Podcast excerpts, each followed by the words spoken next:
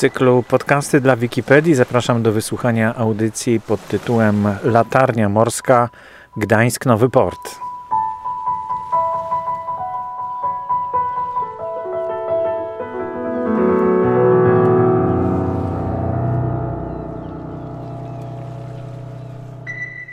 Nazywam się Borys Kozielski i zapraszam do wysłuchania spotkania, zapisu spotkania z panem Stefanem Jackiem Michalakiem na temat e, latarni morskiej, która jest w Gdańsku i która dzięki niemu ciągle jeszcze funkcjonuje. Spotkanie jest długie, trwa około godzinę 20 minut, dlatego proszę sobie zaparzyć fantastyczną, gorącą herbatę albo kawę, usiąść wygodnie i zapraszam do tej wspaniałej podróży.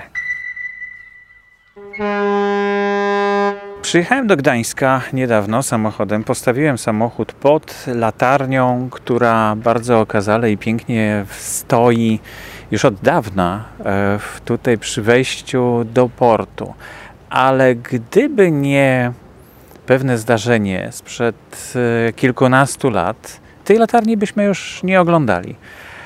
A e, dokładniej co to za zdarzenie, to ja jeszcze może do tego wrócimy, ale chciałbym zaprosić e, Państwa do spotkania z panem Stefanem Michalakiem, człowiekiem, który na co dzień tutaj w tej latarni mieszka i pracuje jednocześnie. Dzień dobry.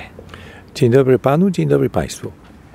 Proszę nam pokrótce opowiedzieć, e, jaka jest historia tej latarni, kiedy ona powstała, jaka była przyczyna, bo wcześniej była tutaj przecież inna latarnia, prawda, która służyła w porcie. Port e, był już bardzo dawno. To jest jeden z najstarszych portów chyba w Europie i nad Bałtykiem. Yy, tak. Gdań, Gdańsk yy, ze względu na swoje znaczenie yy, przede wszystkim handlowe i, i e, obronne zawsze, e, zawsze, no przynajmniej od XIV wieku miał swoją latarnię morską, która, jak Państwo na pewno wiedzą, wszystkie, w zasadzie wszystkie latarnie morskie świata dzielą się na dwie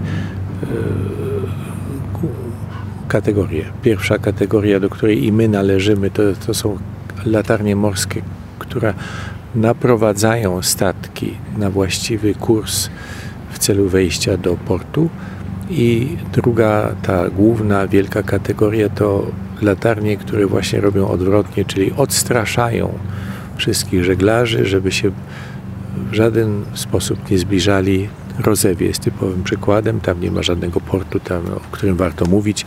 Chodzi tylko o, o ostrzeganie żeglarzy i okrętów, żeby się nie zbliżali do tego punktu, bo tam są skały, tam są, e, prawda, niebezpieczeństwo czyha na każdym kroku. Także nasza, właściwie wszystkie latarnie morskie Gdańska należały do tej pierwszej kategorii. Pierwsza pierwszą była e, twierdza Wisłoujście, która jako taka, jako, już jako, jako taka jest e, nadzwyczaj ciekawym obiektem historycznym do, do zwiedzenia uwzględnienia. Tam też, tam też prawda, za, zaczynała w sumie twierdza Wisłoujście, bo muszę od niej, od niej zacząć, zaczynała swoją, nazwijmy to, karierę od stosu, stosu drewna, które paliło się na tym wzgórku, jakim ona wtedy była, i to była ta latarnia morska, która przyzywała, wskazywała e, statkom i okrętom, które opływały Półwysep Hel, e, właściwe, właściwą drogę e, na wejście do portu gdańskiego. No, potem zbudowano oczywiście umocnienia obronne wokół, wokół tego, tego e, stosu drewna, potem ten stos drewna też zamieniono na stos węgla i tak dalej, i tak dalej, ale de facto taka była jej rola. Jej rola jako twierdzy przyszła później. Pierwsza była ta rola, którą już zresztą wikingowie podobno pierwsi na to wpadli, którzy wtedy okupowali wiele, wiele ciekawych punktów na Morzu Bałtyckim. E, zresztą kaszubska nazwa gdańska jest Gduńsk, czyli miasto Duńczyków. E, z tym można się spierać oczywiście, nie, ale Duńczycy się przy tym upierają i Kaszubi ich popierają, że to tak się zaczęło od wikingów duńskich. No nieważne. Ważne, że latarnia e, w twierdzy Wisłoujście przetrwała e, kilkaset lat jako, jako latarnia morska, jako twierdza oczywiście dużo dłużej, ale jako latarnia zaczęła tracić na znaczeniu w momencie, kiedy piasek nanoszony przez Wisłę, przez wody Wisły z głębi lądu, z głębi Polski, zaczął de facto odsuwać wybrzeże Bałtyku od twierdzy. Państwo sobie mogą łatwo to wyobrazić, że ten piasek nanoszony coraz to odsuwał e, ten, bo kiedyś twierdza Wisłoujście stała przy samym brzegu Morza Bałtyckiego. Tylko, że ten brzeg się zaczął odsuwać, odsuwać, odsuwać i w końcu, i w końcu e, szyprowie, kapitanowie statków zaczęli e, narzekać i domagać się, żeby władze Gdańska E, zbudowały coś bliższego e, tej odsuwającej się na północ linii brzegu morskiego i e, po, po zrobiono, wtedy zbudowano tak zwaną blizę. To jest, to jest słowo, które w języku kaszubskim oznacza właśnie latarnię morską. Ona stała w sumie niedaleko stąd, to znaczy już nie po stronie Westerplatte, tak jak twierdza Wisłoujście, tylko po stronie nowego portu, jakbyśmy to dzisiaj nazwali i była e, w sumie mierzyła jakieś 20, e, 10 e, metrów wysokości, 20 metrów grubości, także była troszkę, troszkę bliżej usytuowana ówczesnego brzegu Morza Bałtyckiego, ale nie zadawalała szyprów w tym sensie, że była za niska, aby światło jej mogło docierać do cypla Półwyspu Helu. A o to chodziło, i szyprom chodziło, zresztą do dziś chodzi, o to, aby statek e, podpływający do, do Gdańska od strony zachodu, od strony, e, od strony Holandii, Francji, Anglii, Niemiec czy Danii, czy, no, żeby, bo większość z tamtego kierunku przypływała, aby e, kapitan dopływając już do Cypla Helu, Cypla Półwyspa Helu, czy Cypla Półwyspu Helu, czyli w miejscowości Hel, już wtedy widział światło latarni e, morskiej w Gdańsku, czy tej, która ma go naprowadzić na wejście do portu gdańskiego. No i znowuż kapitanowie narzekali, narzekali, narzekali półtora e, stulecia i w końcu władze Gdańska zgodziły się wyłożyć gotówkę i zbudować im coś, co by bardziej odpowiadało ich wymaganiom. No i wtedy zbudowano e, naszą, ja to tak nazywam, latarnię morską, e, przy której dzisiaj jesteśmy, w nowym porcie, która e, spełniała wszystkie wymagania kapitanów, a jednocześnie też prawda, w sensie estetycznym bardzo jest piękną strukturą, bo została zbudowana wtedy panującym e, stylu tak zwanego gdańskiego renesansu, czyli wypalanej cegły i piaskowca. Że większość budynków, pięknych budynków gdańskich budowanych w tamtym okresie, dworzec główny, e, żak i tak dalej są w tym samym stylu. Gdański renesans, czytaj wypalana cegła i no, i e, piaskowiec, biały piaskowiec. E, niektórzy e, przyrównują naszą latarnię w porcie do najpiękniejszej, dziś już nieistniejącej latarni morskiej Ameryki Północnej, mianowicie w Cleveland w stanie Ohio. Kiedyś stała bardzo, bardzo piękna latarnia morska. Niestety nie istnieje w tym sensie, że Amerykanie są narodem niezwykle praktycznym i coś, co nie spełnia ich wymagań praktycznych jest. No. Także E, tym bardziej, e, tym bardziej e, czujemy się zaszczyceni faktem, że nasza latarnia jest porównywana, jeżeli już, to właśnie z najpiękniejszą latarnią morską, jaka kiedykolwiek istniała w Ameryce Północnej.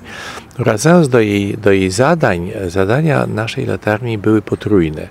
O ile pierwsze zadanie, tak jak każdej latarni morskiej świata, było to samo, to znaczy w tym wypadku wysyłała ona sygnał świetlny w kierunku Cypla Półwyspu Helu, czy miejscowości Hel w celu właśnie, tak jak wspomniałem, naprowadzania statków na, na, na wejście do portu gdańskiego, do ujścia Martwej Wisły i tak dalej.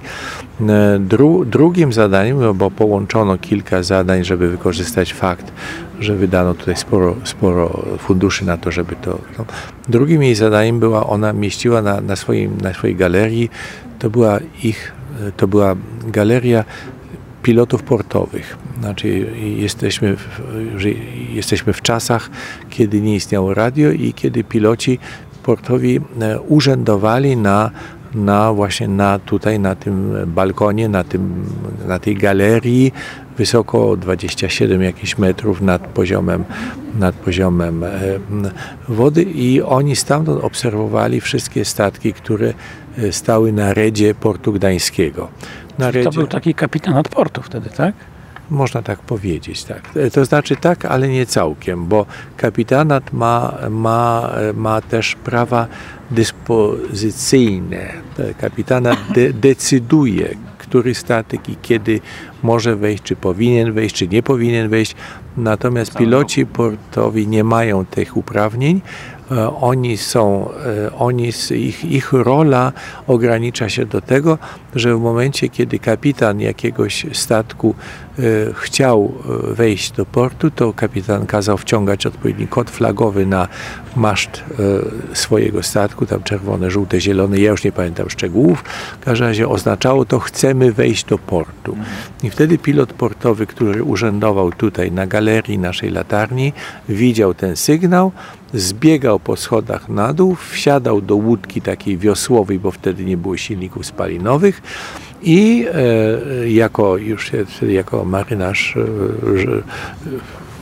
no, prze, prze, przenosił się e, na, na tej łódce do, do statku czekającego na, na niego na redzie portu gdańskiego, wsiadał na, na statek, wchodził na mostek kapitański i on stawał się kapitanem tegoż, e, tegoż statku na następną godzinę, dwie, trzy, tak długo, mhm. aż e, z jego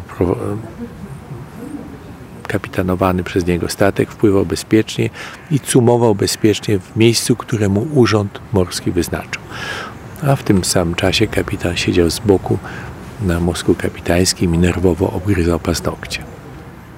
To była ta druga funkcja, jeżeli chodzi o naszą latę. Trzecia funkcja, e, zwłaszcza patrząc z dzisiejszego punktu widzenia, była najbardziej, e, nazwijmy to, egzotyczną. Była to kula czasu, która, e, która, która wskazywała dokładne południe z dokładnością do 00000000. Proszę dodać tyle zer, ile, ile Pan sobie zażyczy i tak nie będzie wystarczająco dużo. W każdym razie chodziło o co? Chodziło o to, że Chodziło o to, że e, kapitanowie do dokładnej żeglugi potrzebowali dokładnego nastawienia czasu na, na swoich chronometrach okrętowych przed wypłynięciem w daleką podróż, na przykład za ocean. A w sumie trzeba się jeszcze cofnąć o, o, o, o kilka lat wcześniej, mianowicie do czasów Krzysztofa Kolumba. E, do czasów Krzysztofa Kolumba cała nawigacja światowa odbywała się wzdłuż jakiegoś znanego wybrzeża, znanego kapitanowi.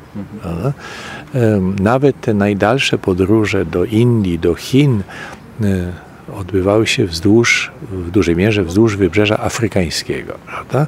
Także kapitanowie wypływając z Europy opływali e, Afrykę e, w kierunku Indii i Chin, i e, cały czas kapitan statku, okrętu miał oko na, na znany sobie brzeg kontynentu afrykańskiego.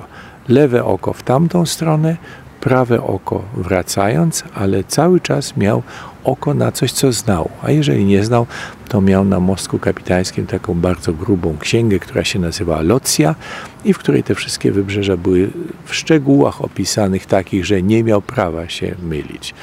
Z tym, że tą całą trasę zmonopolizowali wredni Portugalczycy, którzy nie, nie lubili konkurencji.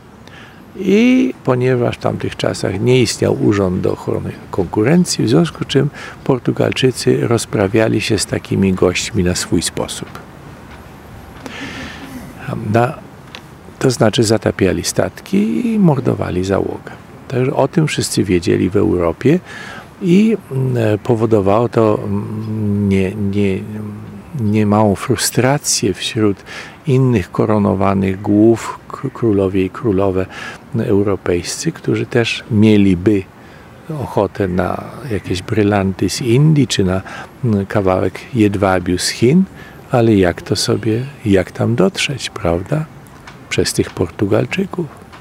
No i oczywiście Państwo znają resztę tej historii. Mm, niejaki Krzysztof Kolumb, który był Włochem, przyszedł do króla Hiszpanii, który miał na imię Ferdynand, Ferdynand Aragoński konkretnie. Podobno miał polskie korzenie. E, Krzysztof Kolumb. A Krzysztof Kolumb, możliwe, możliwe, bo Aragończyk nie.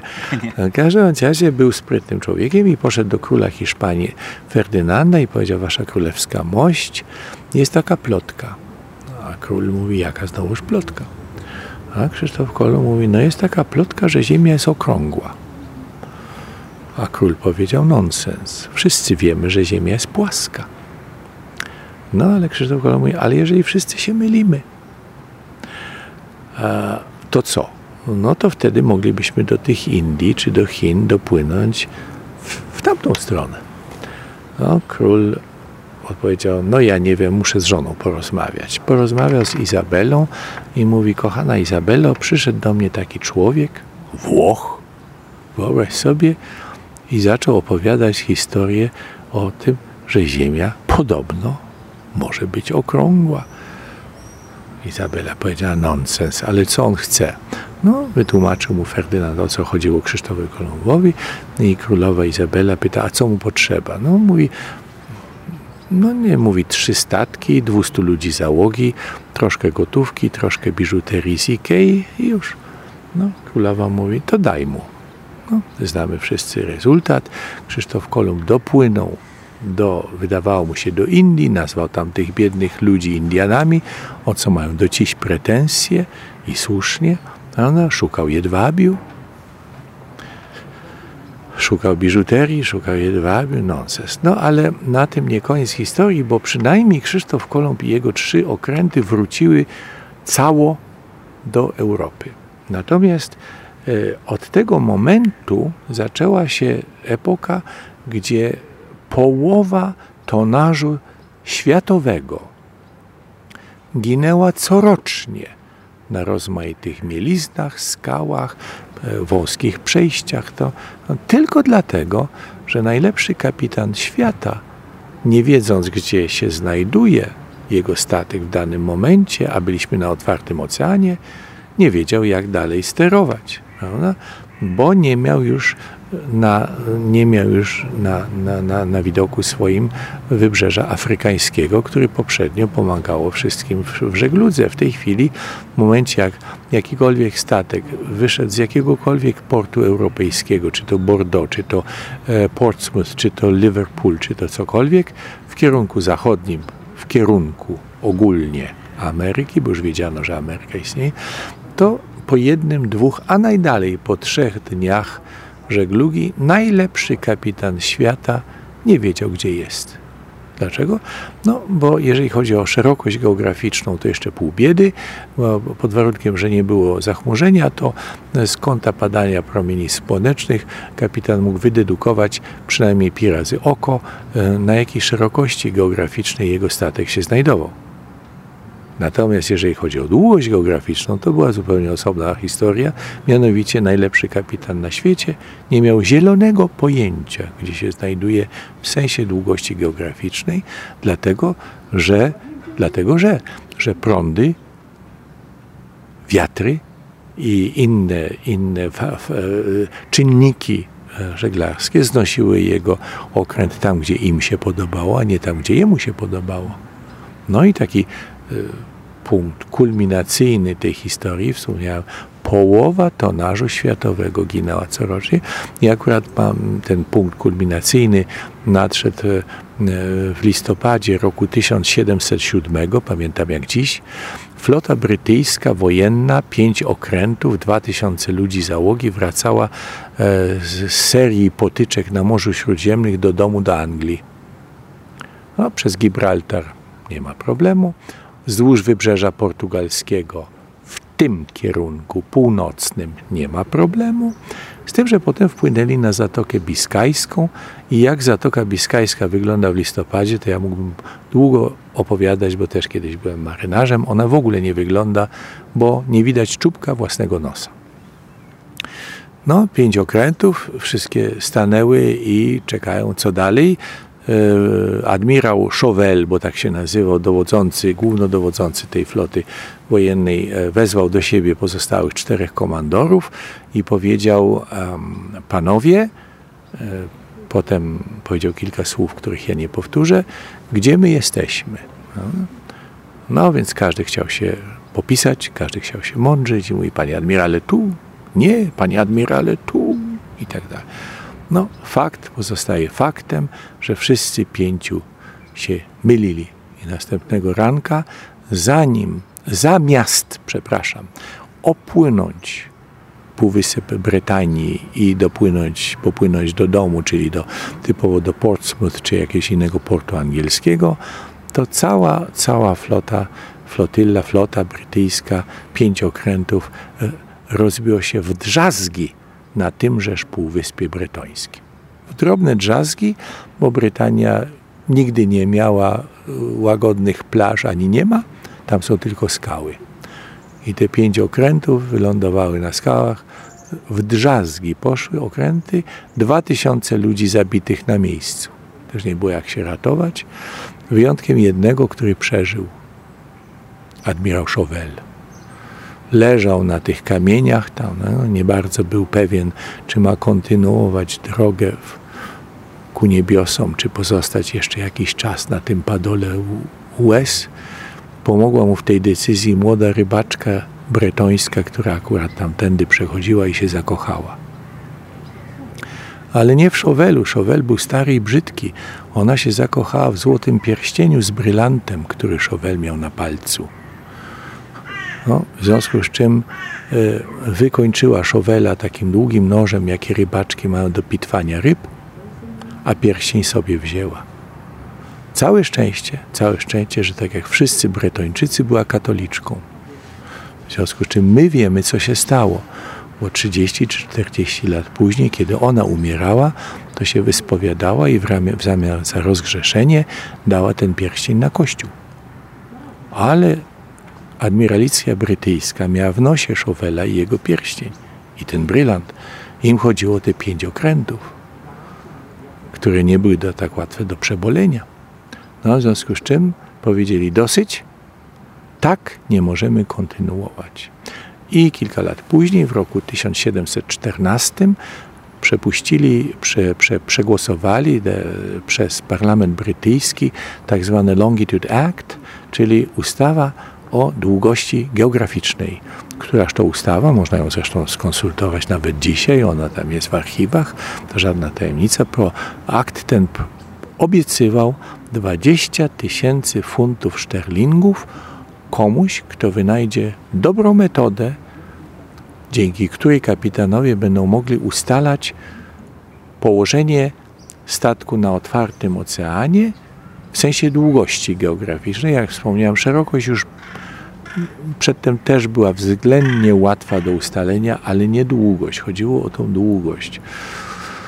No i e, tą, tą sprawą zainteresowali się rozmaici ludzie i, i czarownicy, i nieczarownicy, i różne typy spod ciemnej gwiazdy, ale jeden był rozsądny, nazywał się Harrison, John Harrison i był w sumie cieślą. Cieślą takim, który budował e, kościółki wiejskie w Anglii drewniany kościółek, on był cieślą. Drewniany kościółek, na drewnianym kościółku drewniana wieżyczka, a na wieżyczce zegar taki metalowy, żelazny, od taki zegar kościelny. Czy się spóźniał 5 minut, czy przyspieszał 10 minut, nie miało to najmniejszego znaczenia. Dla pastora liczył się fakt, że wierni przyszli na mszę i dali na tackę. Ale John Harrison myślał o tej innej tacce, myślał o tej dwudziestotysięcznej tacce i pomyślał, że gdyby mu się udało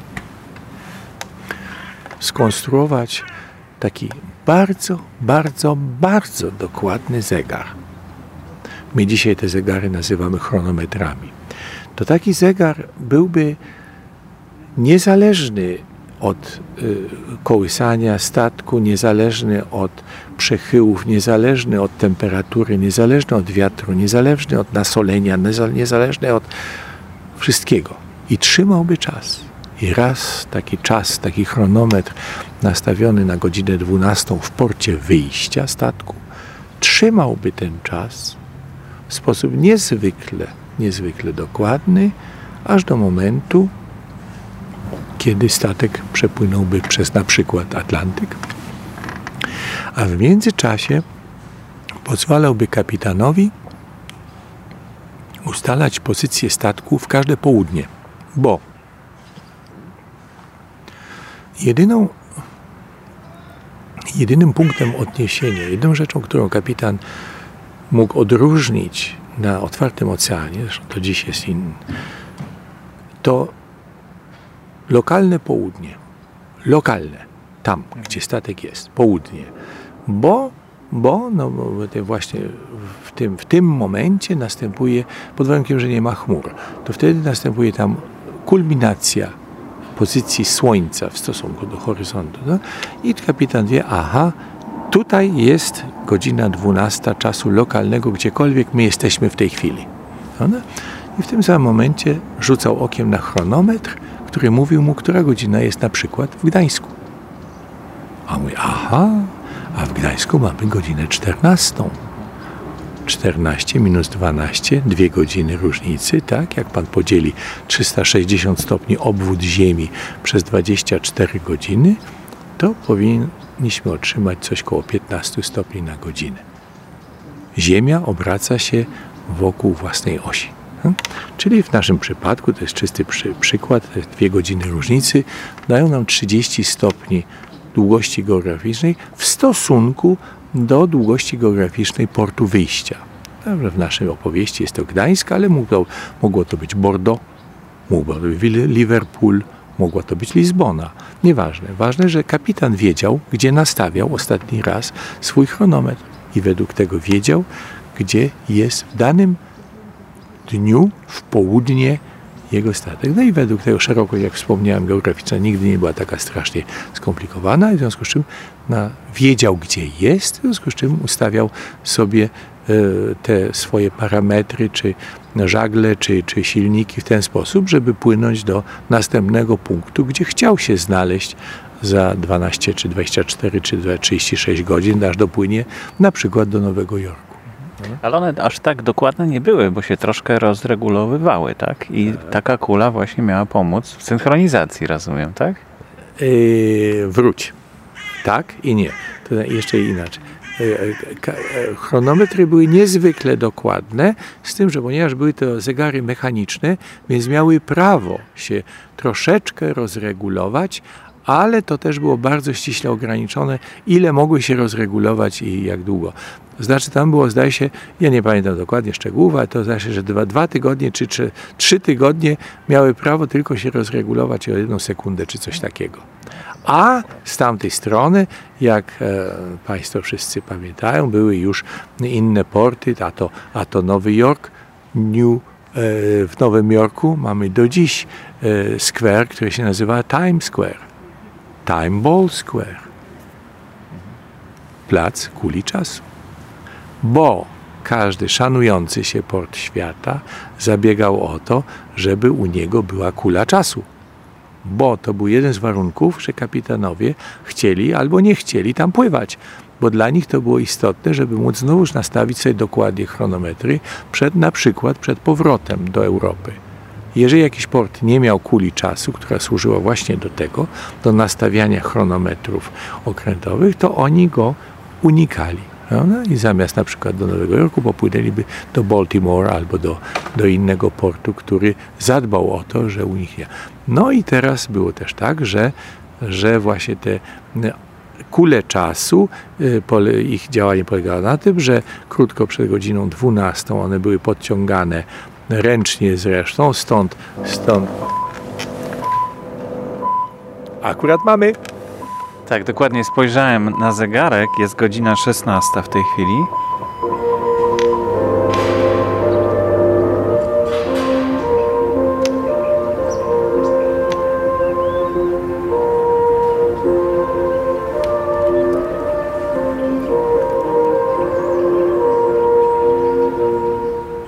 To jest hymn. E, to jest hymn. A to ja zostawiam e, panu redaktorowi i, i słuchaczom jako zagadkę do rozgryzienia. W każdym bądź razie, e, e, tak jak... Właśnie obserwowaliśmy, znaczy nie Tak, obserw, tylko tak, wysłuchaliśmy Wysłuchaliśmy. e, o, obniżenia się kuli, tak? To znaczy oznaczenia. czasu, w tym wypadku o godzinie 16, bo o ile kiedyś było to tylko godzina 12, bo to służyło kapitanom, o tyle, prawda, ze względów na, na to, że czasy się zmieniły i w pewnym sensie kule czasu trochę wyszły z mody, więc em, ja w swojej, w swojej e, w swoich tutaj mm, decyzjach zdecydowałem, że, że, że mm, nasza kula będzie spadała nie raz dziennie, a cztery razy dziennie, czyli o godzinach parzystych 12, 14, 16 i 18. W ten sposób y, zwiedzający, turyści czy gdańszczanie, którzy spóźnią się kilka minut na 12, no już nie mają straconego dnia, tylko po prostu pospacerują sobie troszeczkę i wrócą od 14, czyli jak w tym wypadku o 16. Wracając do kuli czasu, było to tak, że tak jak wspomniałem, było to niezwykle do, do, dokładny, mm, e, dokładny instrument i wszystkie, w zasadzie wszystkie kule czasu we wszystkich ważnych portach świata, a było ich około 200, każda z nich była mm, połączona, była e, połączona z, z najbliższym jej obserwatorium astronomicznym. I o ile ogólnie w tamtych czasach uważało się astronomów za ludzi bezużytecznych, o tyle jeśli chodzi o ustalenie godziny 12.00, 00.00, to nadawali się do tego i e, wysyłali odpowiedni sygnał e, w kierunku kuli czasu, która im w pewnym sensie, prawda, e, od nich zależała. Także w, w przypadku Gdańska było to jeszcze o tyle, o tyle ciekawe, że, że e, Gdańsk nigdy nie miał swojego, e, swojego obserwa- obserwatorium astronomicznego. Naj, najbliższe było w Toruniu, z kolei gdzie Toruń, gdzie Gdańsk. Także ponieważ Gdańsk wtedy był częścią, e, częścią zaboru pruskiego, podlegał cesarzowi pruskiemu w Berlinie, więc zdecydowano, że Obserwatorium Królewsko-Cesarskie, już nie pamiętam nazwy, w Berlinie będzie tym, które będzie generowało sygnał czasu dla kuli czasu w Gdańsku, Nowym Porcie. No i tak też było. E, Także e, niezwykła, niezwykła dokładność. E, W 1945 roku alianci zbombardowali to obserwatorium w, w Berlinie, także dzi, dzisiaj ciągniemy sygnał też już drogą radiową i też z Niemiec, ale to dlatego, że w Niemczech koło Frankfurtu znajduje się Europejska Centrala Czasu, która e, wyznacza standard dla całej Europy. Dokładnie już nie można mieć niż właśnie sygnał wysyłany na całą Europę e, na falach długich 77,5 kHz, prawda, z dokładnością też jednej sekundy kumulowanego błędu na 200 tysięcy lat. Także zapraszam następnym razem, sprawdzimy. Wracając do kuli czasu, właśnie tak to było i e, do tego jeszcze dochodzi, że nasza gdańska kula czasu była jedyną ażurową kulą na świecie. O ile było ich 200, około 200, e, z czego przetrwało 5 czy 6, zresztą wszystkie są zrekonstruowane, o tyle Gdańska była i jest jedyną ażurową kulą świata. Dlaczego? Jeżeli e, Państwo przyjadą do Gdańska w listopadzie, to nie będę musiał długo tłumaczyć. Tu są tak straszne wichury i tak straszne e, właśnie e, pogoda, że ka każda inna kula, e, solidna kula nie wytrzymałaby tego. Notabene w 1929 roku, mimo faktu, że była i jest ażurowa, huragan ją zerwał. Z tym, że ponieważ w międzyczasie ustanowiono, znaczy zbudowano radiostację, albo w 1901 roku przyszedł Marconi i wszystko zepsuł. E, Wysłał pierwszy sygnał radiowy przez Atlantyk, notabene też z latarni morskiej z Polthu w Cornwalli do latarni morskiej w Signal Hill na, w Nowej Fundlandii w Kanadzie i to był początek ery, w której żyjemy Radiowej. radiowej. I kapitanowie powiedzieli, też nie powtórzę co powiedzieli, ale powiedzieli mniej więcej w tym sensie, e, że mają w nosie kulę czasu, jak mogą sobie radia posłuchać i przy okazji złapać sygnał czasu. Ale ta latarnia tutaj, która y, powstała już jako trzecia, rozumiem, latarnia na, przy wyjściu z portu, tak, w Gdańsku, y, powstała w XIX wieku dopiero. Tak. I ona y, służyła aż do 1984 roku. Oczywiście tak. po, drodze, po drodze były tutaj różne wydarzenia, między tak. innymi te kilka cegieł białych, które widać w, w murze latarni. Tak E, to są jaśniejsze cegły, dlatego że zostały uzupełnione po 1 e, września 1939 roku. Po drugiej stronie tutaj kanału y, widać Westerplatte, widać pomnik Westerplatte. To właśnie tutaj z, z, z, z, tak, latarni tak. padły pierwsze strzały podczas e, II wojny światowej. Tak. Proszę nam coś opowiedzieć o tym bliżej. Było, było to tak, że E, Hitler wydał ten sam rozkaz wszystkim swoim rodzajom broni. 1 września, 4.45 rano, strzelamy. No i e, Niemcy są tacy, jacy są, ale są niezwykle punktualni. W związku z czym załoga CKM-u, która e, już urzędowała w cudzysłowie na latarni morskiej w oczekiwaniu na na rozkaz rozpoczęcia wojny, rozpoczęła ostrzeliwanie leżącego naprzeciwko niej Westerplatte dokładnie o godzinie 4.45. Natomiast wszystkie inne rodzaje broni, to w tym głównie chodziło o krążownik Schleswig-Holstein, pancernik Schleswig-Holstein, który jak każdy okręt wojenny musiał się obrócić burtą, żeby móc strzelać. Żaden okręt wojenny nie strzela dobrze ani z, ani z dziobu, ani z rufy. Owszem, jakiś strzał sygnalizacyjny, tak, ale siła ognia pancernika, czy krążownika, czy tych wielkich okrętów wojennych jest zawsze burta.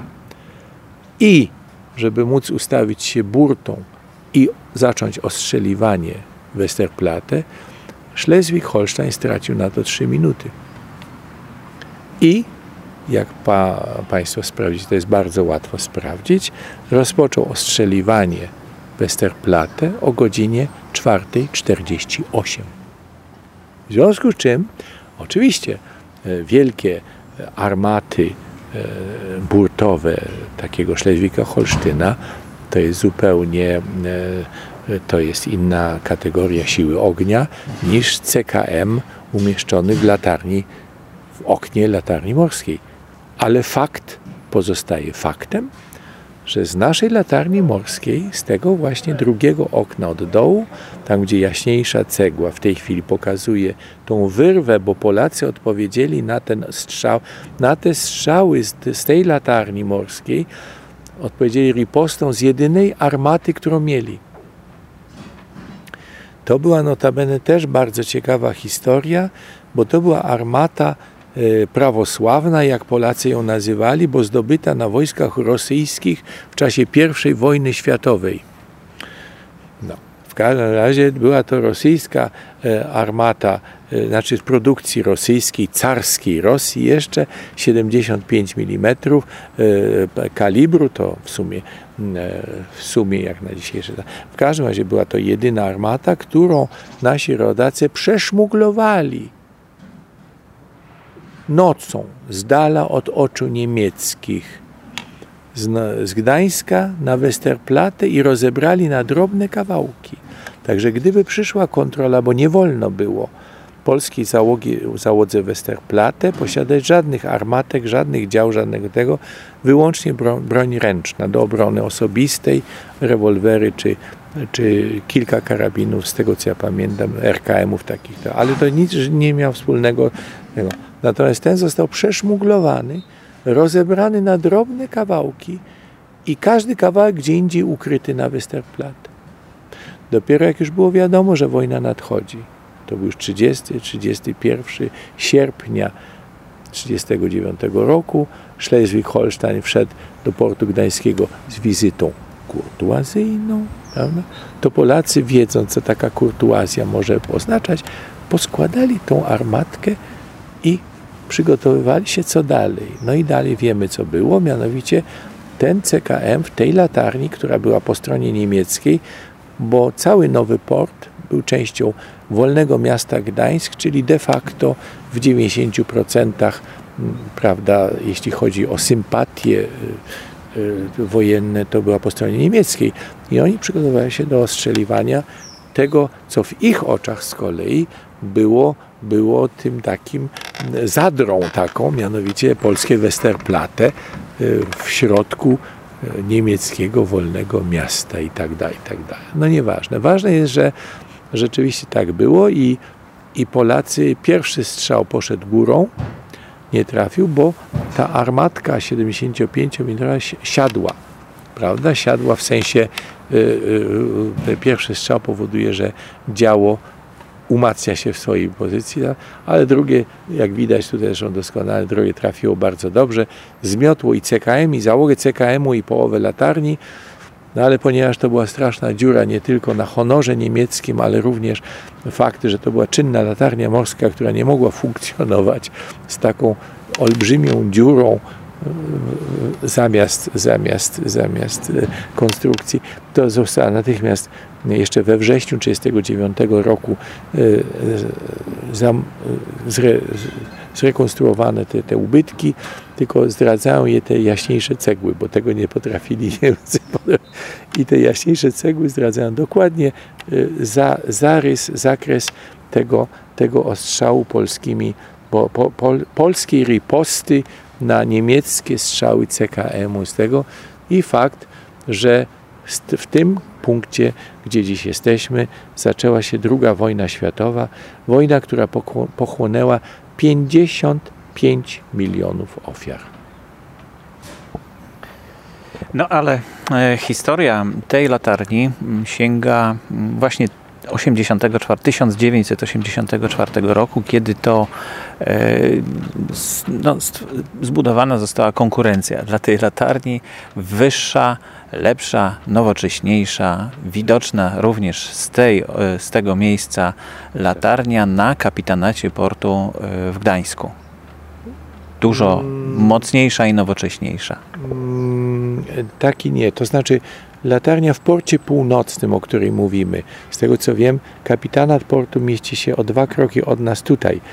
Także tam e, ona przejęła funkcję latarni morskiej, ale kapitanat a latarnia to są troszeczkę dwie różne rzeczy. Kapitanat mieści się tutaj obok naszej latarni, w dalszym ciągu mieści się, natomiast funkcję latarni morskiej rzeczywiście przejęła ta, którą zbudowano w 1000, oddano do użytku w 1984 roku w porcie północnym. Ona jest rzeczywiście dwa razy wyższa, dwa razy większa. Ta, ta, wszystkie komputery są na górze i tak wszystko to jest bardzo nowoczesna latarnia, do której notabene nie, ma, nie mają wstępu turyści ze względów oczywistych. Tak. Natomiast do naszej są zawsze mile widziani, bo nasza jest już, muzeum je przedstawia sprawy tak, jak kiedyś się miały e, w XIX wieku, czyli co najmniej 120 lat temu.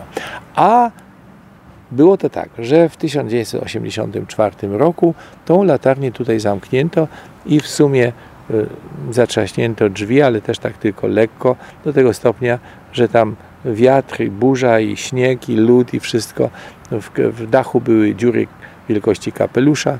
E, całe, całe schody były zasypane gruzami, bo to się wszystko rozsypywało i nie było żadnego pomysłu, nawet pomysł, jedyny pomysł jaki był, to żeby ją rozebrać na amen i, i po prostu zlikwidować. No i tu, tutaj...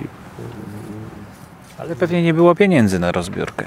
Y, poza tym, poza tym, y, żeby bronić Urzędu Morskiego, mogę tyle powiedzieć, że Urząd Morski nie jest powołany do opieki nad zabytkami. To nie jest ich funkcja. A latarnia już wtedy była zabytkiem? Nie. Jeszcze nie. To znaczy była, ale nie była ogłoszona zabytkiem. Także to przyszło troszkę później, mianowicie, mianowicie e, muszę, chciał, nie chciał, muszę w tej chwili na, nawiązać do mojej skromnej osoby, która, która to osoba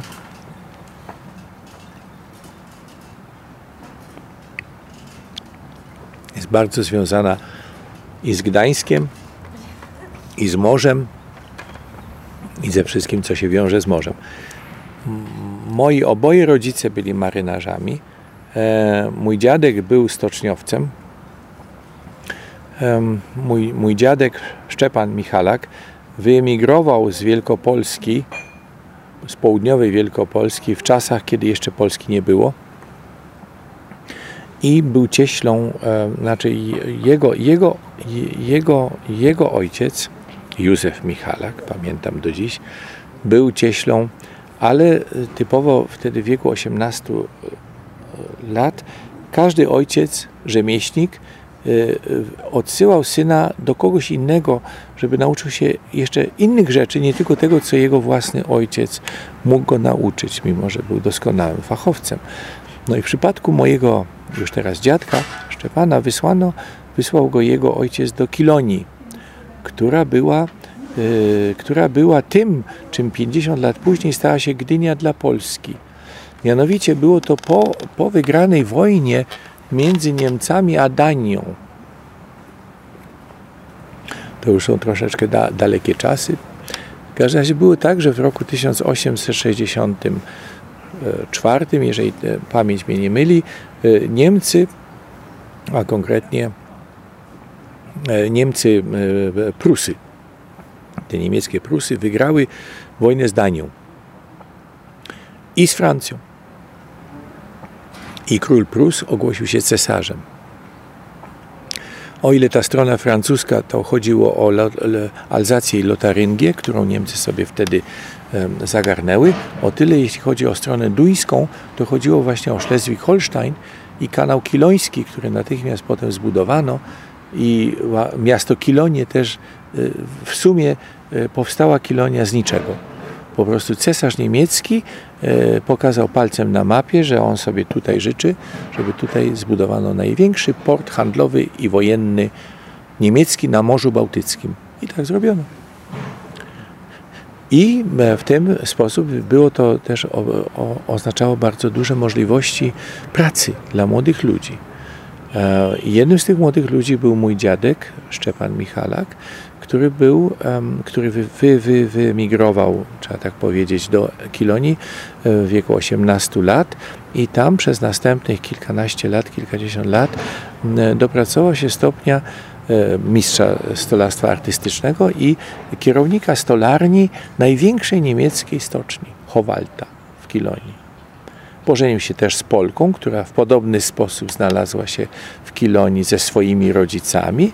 Moja babcia nazywa się Władysława Kochanowska z domu i e, tam się pobrali i tam mm, mieszkali i żyli, a, a dziadek, jak wspomniałem, był kierownikiem tejżeż największej stolarni artystycznej w całych Niemczech.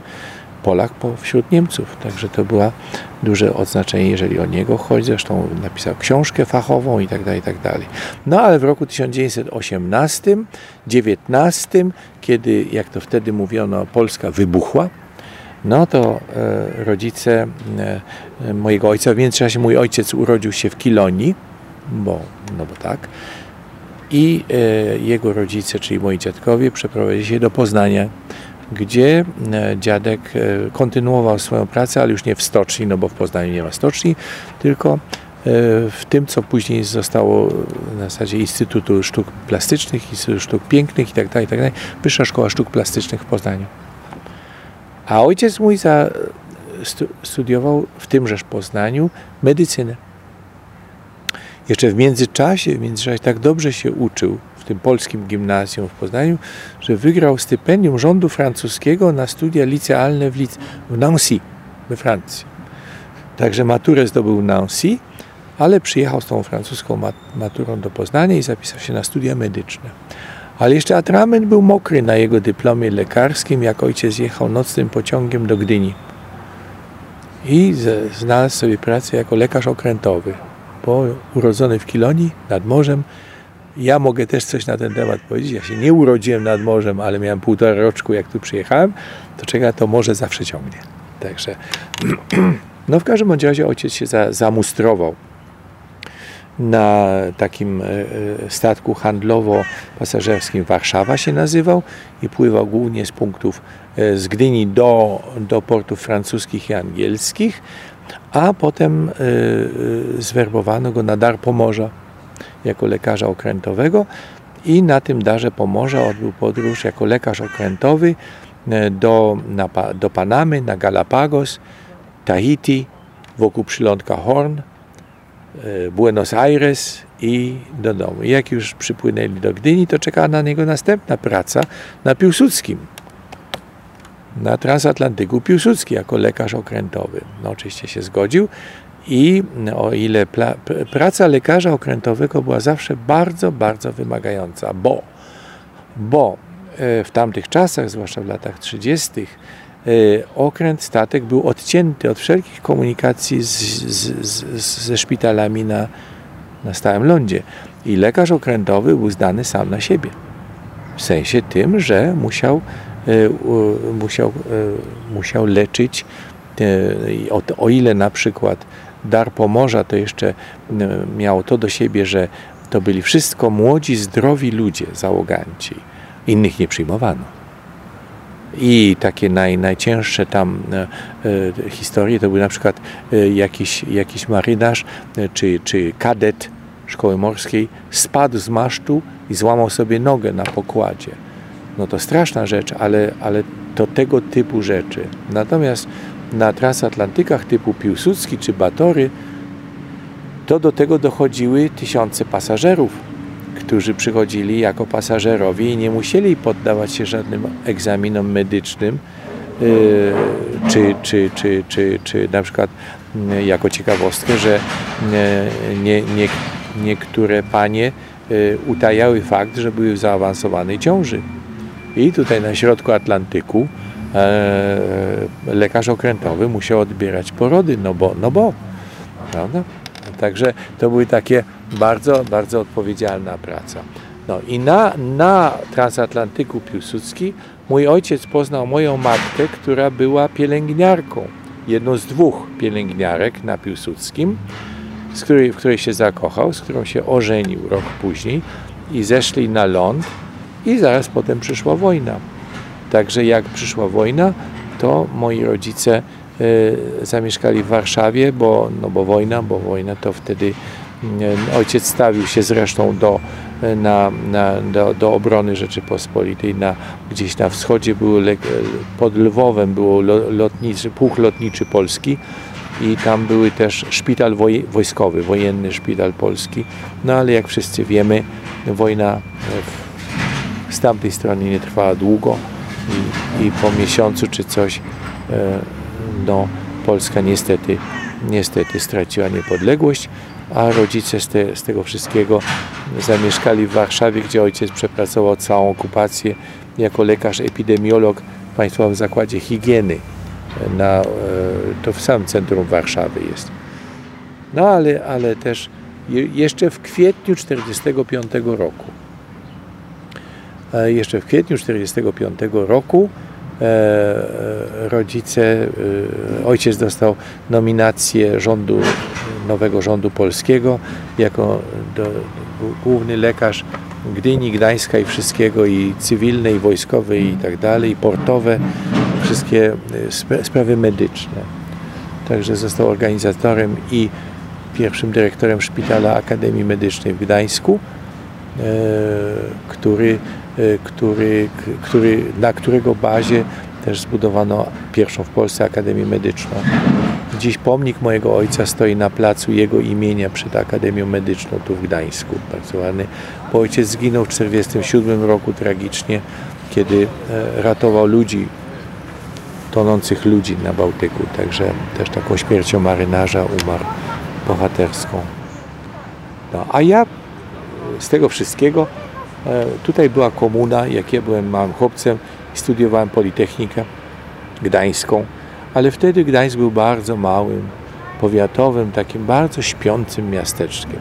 Politechnika była doskonała na światowej, na światowej liście numer jeden i tak dalej, i tak dalej. Nie zmieniało to faktu, że Gdańsk był bardzo śpiący. Poza Rudym Kotem dwa razy w tygodniu latał dwupłatowiec y, z, z zaspy tutaj na Okęcie.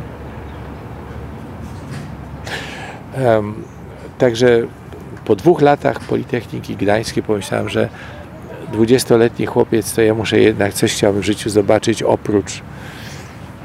No i przeniosłem się na Politechnikę Warszawską. Warszawa była wtedy wielkim miastem, wielkim miastem. Pierwsze i jedyne schody ruchome w Polsce były w Warszawie. Z Marienstadtu na Plac Zamkowy i z powrotem. Można było jechać tyle razy, ile się chciało. Do dzisiaj są. Tak, ale nie jedyne. A wtedy były jedyne. No i wtedy, prawda, te e, dwa Fiaty, które się ścigały na Marszałkowskiej, to, to, to z tamtych czasów. Więc jak ja na to wszystko popatrzyłem, to myślałem, że coś jeszcze chciałbym w życiu jeszcze zobaczyć. No i wygrałem e, praktykę studencką na w ramach dobrych wyników studiów na Politechnice już Warszawskiej. Wygrałem pra praktykę studencką w firmie Siemens w zachodnich Niemczech. Wtedy były zachodnie i wschodnie. No i e, na wakacje, to było w 1966 roku, wyjechałem do, do Niemiec, do, do, do, do tej firmy Siemens. E, bardzo ładnie odbyłem tą praktykę i tak dalej. To było, zresztą Siemens to jest znana firma światowa, ale jak tylko się skończyła praktyka, to ja pojechałem do Hamburga i po, poszedłem do Urzędu Morskiego Niemieckiego i powiedziałem, że chcę zostać marynarzem. No więc ten urzędnik niemiecki popatrzył na mnie i powiedział, to niech pan pójdzie piętro wyżej, tam lekarz pana zbada, a potem, potem pan do mnie wróci. Poszedłem na górę, ten lekarz popatrzył na mnie i powiedział, to niech pan zakaszlnie. Jeszcze raz. Podpisał mi papiery i byłem marynarzem. Dostałem książeczkę marynarską, a na dole już czekał, czekał służbowy samochód, który mnie zabrał na pierwszy statek handlowy oczywiście, który mnie za, zamustrował jako marynarz mechanik. Wyspy Kanaryjskie, Maroko, Hiszpania. Potem następna podróż była jeszcze dalej do Afryki Zachodniej, do Nigerii, do, do Sierra Leone, tamtych krajów, które w ogóle młody chłopak 20-letni w Polsce wtedy, dzisiaj może też, to była zupełna egzotyka. No. Także wróciłem potem po tym wszystkim do Polski, bo chciałem dyplom zrobić, ale w końcu jak popatrzyłem na, porównałem ten, ten wtedy, wtedy tą śpiącą komunistyczną Polskę i to, i to, to naprawdę Niemcy Zachodnie, które wtedy były na Niemcy Zachodnie i Francja i Anglia, bo te wszystkie porty zwiedzałem. W tej w, w, w, w piwnicy Beatlesów byłem w Liverpoolu jak jeszcze Beatlesi grali. Także wie pan, masa takich ciekawych, ciekawych, bardzo ciekawych dla, dla młodego człowieka 20-letniego to były. Także mówię sobie, nie ma tego dobrego. Ja, ja wyjeżdżam, dyplom mogę sobie kiedy indziej zrobić, sobie kiedy jeszcze zrobię, a, a jak, jak mogę wyjechać i zwiedzić świat, bo przecież to, to było marzeniem każdego, każdego młodego człowieka i jest, z tym, że dzisiaj to jest łatwe a wtedy to było prawie niemożliwe, wie pan, to było wyglądało w ten sposób, że albo paszport, albo dyplom. Innymi słowy, jeżeli ktoś skończył dyplom, to mógł zapomnieć o paszporcie. To ja powiedziałem sobie, głośno tego nie mówię, ale mówię sobie, to ja wyjadę teraz ten, do Kanady, którą zawsze, to było marzenie mojego życia, Kanada. Lektura, też jedna lektura. Oczywiście Jack London, Grey Owl, Satok i tak dalej, to wszystkie te książki o dalekiej północy Kanady. E, to mnie tak pociągało zawsze, że zawsze Kanada, Kanada. No i także wyjechałem, pojechałem do Francji najpierw, potem jakoś na prywatne zaproszenie, do prywatne, potem potem do Niemiec, z Niemiec na, poszedłem do konsulatu kanadyjskiego, oni powiedzieli, to niech pan za tydzień wróci i dali mi paszport z wizą kanadyjską i pozwolenie na pracę i pozwolenie na wszystko i jeszcze trochę. I pojechałem do Kanady i się zakochałem. Tak? Także mam dwie ojczyzny, dwie ojczyzny, Polskę i Kanadę. No i stąd się wzięło też, że w Kanadzie spędziłem najspędzę prawie 50 lat i tam też skończyłem studia na Wydziale Fizyki i Astronomii e, w Uniwersytecie Waterloo, także wie Pan ten fakt, że tu nie skończyłem dyplomu, to tam skończyłem. Um, pracowałem dwa lata na dalekiej północy Kanady, pracowałem dwa lata w Arabii Saudyjskiej z ramienia Kanady, instalując, y, instalując system, najnowocześniejszy system telekomunikacyjny świata, Arabia Saudyjska. Zresztą opisałem to w mojej książce, jak tam było. To jest taka zbeletryzowana e, autobiografię.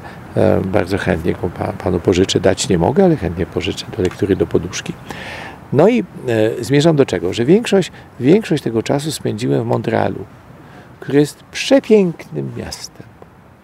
To jest tak piękne miasto, że nie ma piękniejszego, a na pewno w Ameryce Północnej. Także tam spędziłem większość czasu, ale, ale pomyślałem sobie, że właśnie, że e, chciałbym, chciałbym też mieć dom letni domek nad ujściem, przy ujściu rzeki Świętego Wawrzyńca do oceanu. Bo e, tam właśnie to jest ten dramat. No bo e, e, rzeka Świętego Wawrzyńca jest de facto, zbiera wody z, z połowy Ameryki Północnej i odsyła je do Oceanu Atlantyckiego rzeką Świętego Wawrzyńca. Także tam, tam e, e, te pięć wielkich jezior i jeszcze trochę, i jeszcze trochę, cała ta słodka woda, która tam, ta, to wszystko płynie notabene przez Montreal e, do, do, do, do ujścia. Ujście to też dobra rzecz, bo to jest przy ujściu rzeki Świętego Wawrzyńca do Oceanu Atlantyckiego. Rzeka ma 25 km szerokości, 30 metrów głębokości.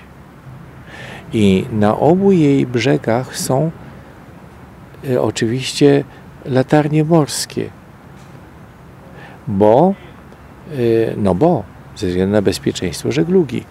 I z wieloma z nimi wiąże się e, bardzo wiele też bardzo dramatycznych wydarzeń. Na przykład w roku w roku 1000, e, w 1914 29 maja, pamiętam jak dziś, e, olbrzymi, olbrzymi transatlantyk e, Empress of Ireland wchodził do, do rzeki Świętego Wawrzyńca od strony oceanu i zderzył się ze statkiem norweskim. I mimo, że było to już po katastrofie Titanica i odpowiednio był wyposażony i w łodzie ratunkowe, i w to, i w to, i w to, i w tamto, zajęło mu to 15 minut, żeby zatonąć. Z 1500 ludzi, załogi i pasażerów, na miejscu zginęło tysiąc. To był dramat nie do opisania.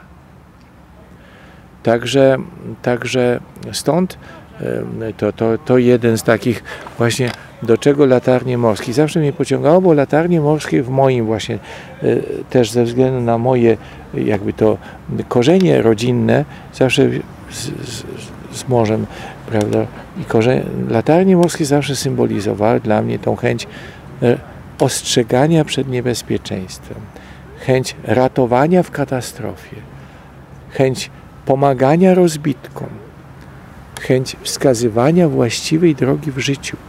To, to było coś więcej niż latarnia. Latarnia w sensie latarni. To był, to był symbol takich tych najlepszych cech człowieka. I właśnie tam mieszkając nad, przy ujściu e, e, rzeki Świętego Wawrzyńca, znaczy mieszkałem w Montrealu, miałem swoją willę w Montrealu samym, ale domek letni właśnie tam. Pomyślałem sobie, że kiedyś chciałbym mieć taką latarnię, też bym chciał mieć latarnię, ale, ale to było na zasadzie takiego, one były wszystkie czynne wtedy i bardzo ważne i bardzo w Kanadzie. No, ale jak komuna się zawaliła w Polsce, bo ja e, z komuną nie chciałem mieć wiele wspólnego, także jak się komuna zawaliła, to zacząłem przyjeżdżać do Polski, no i w pierwszym rzędzie do, do Gdańska. Naprawdę się urodziłem w Warszawie, ale byłem maleńkim chłopcem, miałem półtora roczku, kiedy e, z Warszawy przyjechałem z rodzicami w 1945 roku, jak wspomniałem w kwietniu, e, bo jestem wrzesień 43. E, przyjechałem do, do Gdańska, także ja w sumie bardzo lubię Warszawę, proszę mnie źle nie zrozumieć. No i zawsze ładnie brzmi w paszporcie polskim, i kanadyjskim, Warsowi. ale, ale, ale de facto, wie pan, łączę swoje dziecinne wspomnienia z Gdańskiem.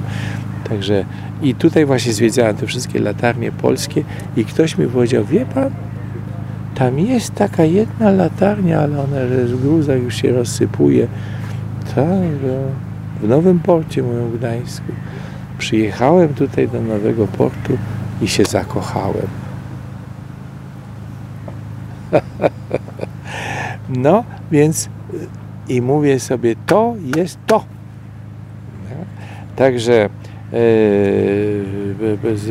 to było w 99 roku i powiedziałem bo, do Urzędu Morskiego, zgłosiłem się w Gdyni, bo im to pod, pod, pod Urząd Morski w Gdyni e, nadzoruje wszystkie latarnie morskie polskie od, od, świe, świe, od Świnoujścia do, do, do Krynicy Morskiej i tak dalej.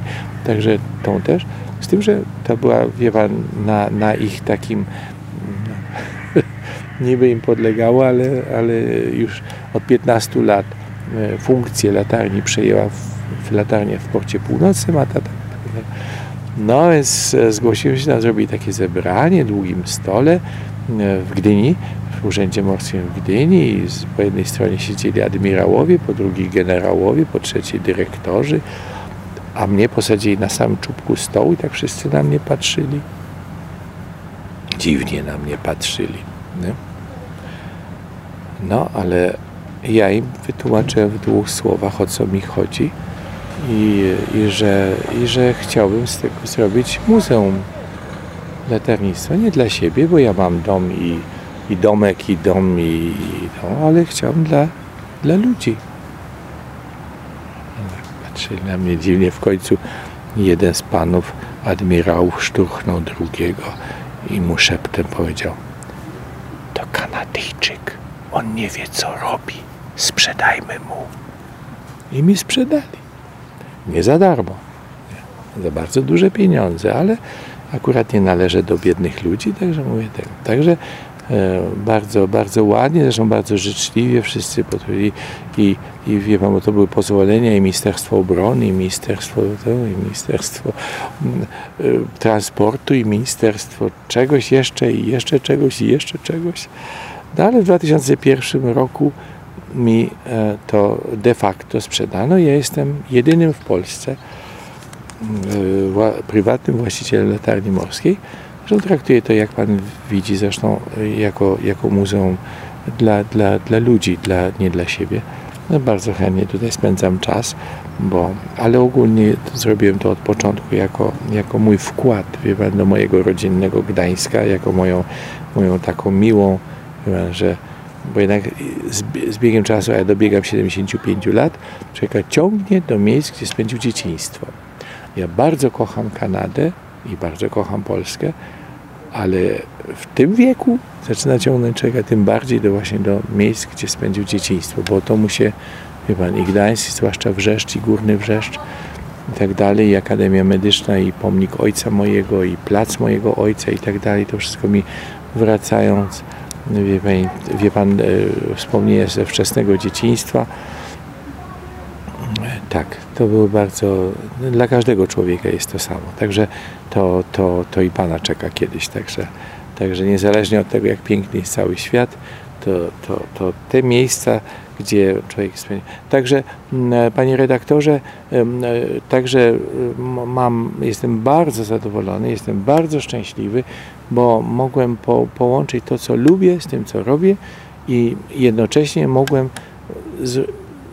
mój wkład, wie pan, zrobić, bo nikt mi nie wierzył, a poza tym, y, tak jak ci admirałowie powiedzieli, że y, pan, no, no, w tej chwili ona tak za, za, zaczyna troszeczkę, troszeczkę na, na swoje wychodzić, że, że już nie muszę dokładać. No, no Właśnie o to miałem zapytać, bo to y, można wyremontować, to jest jednorazowy wkład jakiś tak. powiedzmy, ale potem też e, konserwacja kosztuje, to tak. wszystko kosztuje tak. i jak to się udaje?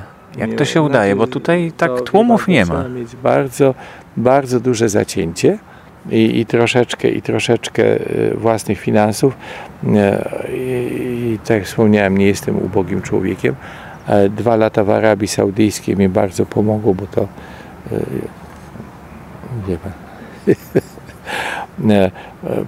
Pożyczę panu tą książkę, to pan sobie sam przeczyta. W 2010 roku wygrała nasza latarnia konkurs ogólnopolski. Niech pan spojrzy łaskawie, to jest zabytek zadbany w kategorii, w kategorii budynków e, przemysłowych. Bo tam mają kilka kategorii, oczywiście kościoły, a to, to, a to, tamto, ale jest też kategoria budynków e, właśnie takich, no nazwijmy to, może nie przemysłowych, tylko no, pan sprawdzi. E, prezydent Lech Kaczyński kilka dni przed swoją nieszczęśliwą śmiercią obdarował mnie Złotym Krzyżem Zasługi. Znajdzie Pan też w, w, w Gedanopedii. Jeżeli Pan wystuka Stefan Jacek Michalak, to bardzo ładnie jest tam, bardzo dużo, e, bardzo chętnie. E, to wystarczy, że Pan wystuka. I Stefan Stanisław Michalak, to był mój ojciec, też bardzo ładnie jest tam, no, wystuka Pan to ma masę szczegółów właśnie tego. No i właśnie tutaj i, i e, Kanadyjczycy przyjechali, e, minister obrony Kanady i ambasador kanadyjski pogratulować mi i podziękować mi w imieniu narodu kanadyjskiego, że coś takiego zrobiłem. Także to wie Pan, bardzo jest przyjemne, bo ja nie żyję dla pieniędzy, znaczy dobrze mieć pieniądze. ciężko jest bez pieniędzy cokolwiek zrealizować, ale wie Pan o co mi chodzi. Nigdy, nigdy w moim życiu pieniądze jako takie nie były celem mojego życia i nie są. Także cieszę się. To wszystko ja zrobiłem, znaczy ja, nie ja. E, tu, jeżeli chodzi o kulę czasu, to też największy specjalista, mm, pan doktor inżynier Grzegorz Szychliński zrekonstruował kulę czasu. To jest światowej sławy inżynier, E, specjalista zegarów wieżowych. E, to on wynalazł zegar pulsarowy. Raz na rok królowa Elżbieta zaprasza tych najsławniejszych do siebie na herbatkę. Także jestem w naj, najlepszej grupie tutaj. E, ma, mam samych życzliwych właśnie, mam, mam samych życzliwych przyjaciół w Gdańsku i w ogóle w Polsce, ale w Gdańsku w szczególności, bo, bo, bo już po, po tych 20 latach prawie już wszyscy zdają sobie sprawę, że ja to naprawdę robię z przyjemności, a nie dlatego, żeby się dorobić. Także, także zapraszam Pana anytime, jak to mówią i, e, i bardzo proszę e, o, może o kontakt wcześniejszy, to będzie mi też bardzo miło.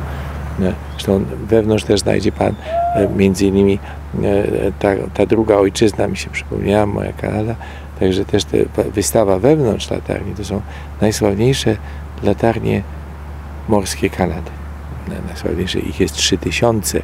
Ja miałem miejsca na 8 czy 10, także wie Pan, to już, to już trzeba bardzo, bardzo wybierać, żeby, żeby, przepraszam, żeby się zmieścić w tej, ale, ale przynajmniej chciałem polskim e, rodakom dać pojęcie, jak wyglądają, bo o ile względnie łatwo jest dojechać do Rozewia, czy do, do Świnoujścia, czy tu, czy tam, o tyle kanadyjskie latarnie są tak daleko, że nie, nie każdemu rodakowi jest łatwo tam się przemieścić tylko pod kątem zwiedzania latarni morskich Kanady.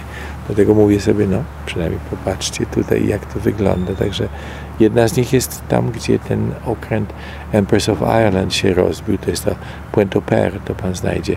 Tam jest wiele ciekawych rzeczy, także mm, na, namawiam, zapraszam, um, jeżeli pa, pan redaktor czy państwo, no i oczywiście słuchaczy panów też bardzo za, zapraszam, bo jest chyba, proszę się ze mną zgodzić, że chyba to jest warte grzechu. Zwiedzenie warte, warte. Otoczenie jest bardzo ładne, czynne tutaj jest chyba w sezonie tylko, tak? Sezon jest... Mhm. Jest czynna 8 dni w tygodniu, jak ja żartuję. E, no, oczywiście 7 dni w tygodniu. E, w sezonie, czyli od 1 maja do końca sierpnia, codziennie od 10 do 19. A we wrześniu tylko weekendy. I też tylko od 10 do 17, no bo wrzesień to jest wrzesień, prawda? ale ogólnie 7 dni w tygodniu i kula czasu spada, jak wspomniałem może poprzednio, już nie tylko o godzinie 12, ale o 12, 14, 16 i 18.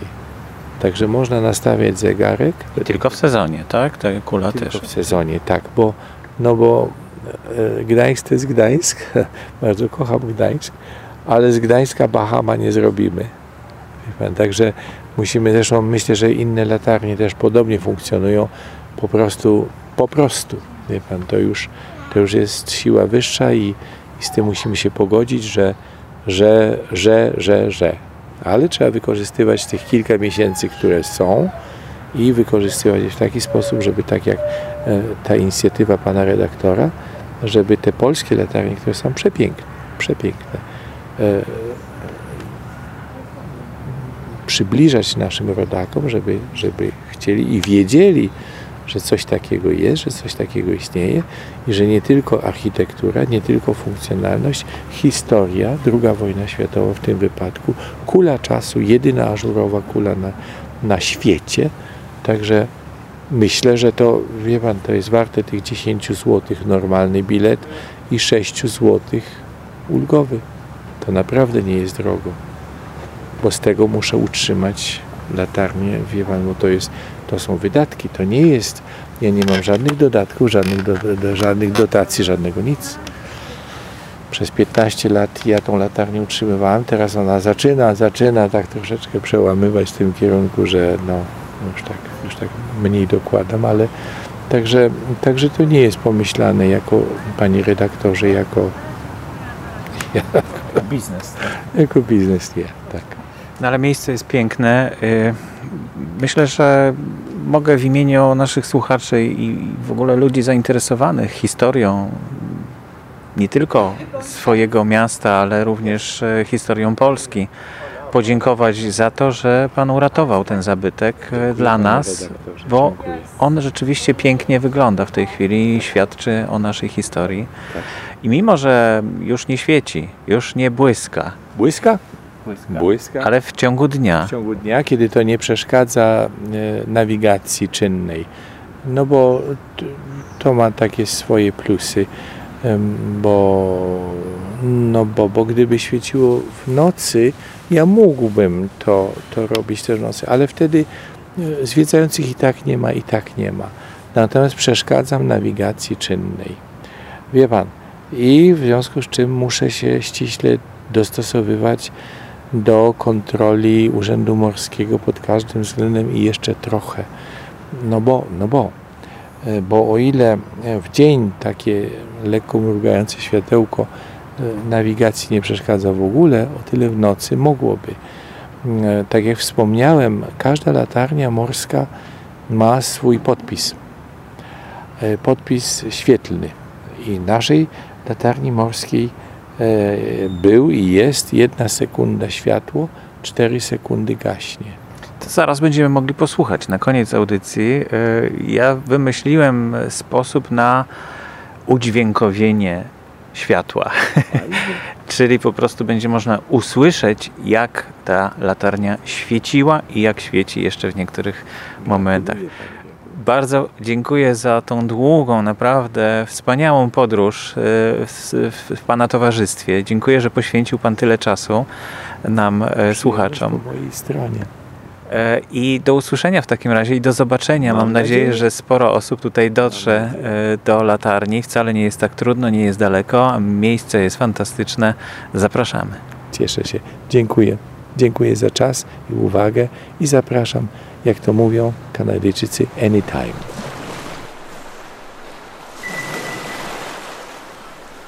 Więcej informacji na temat e, projektu podcasty dla Wikipedii Latarnie Morskie w Polsce można znaleźć na stronach bloga pod adresem blog.otwórzsie.org.pl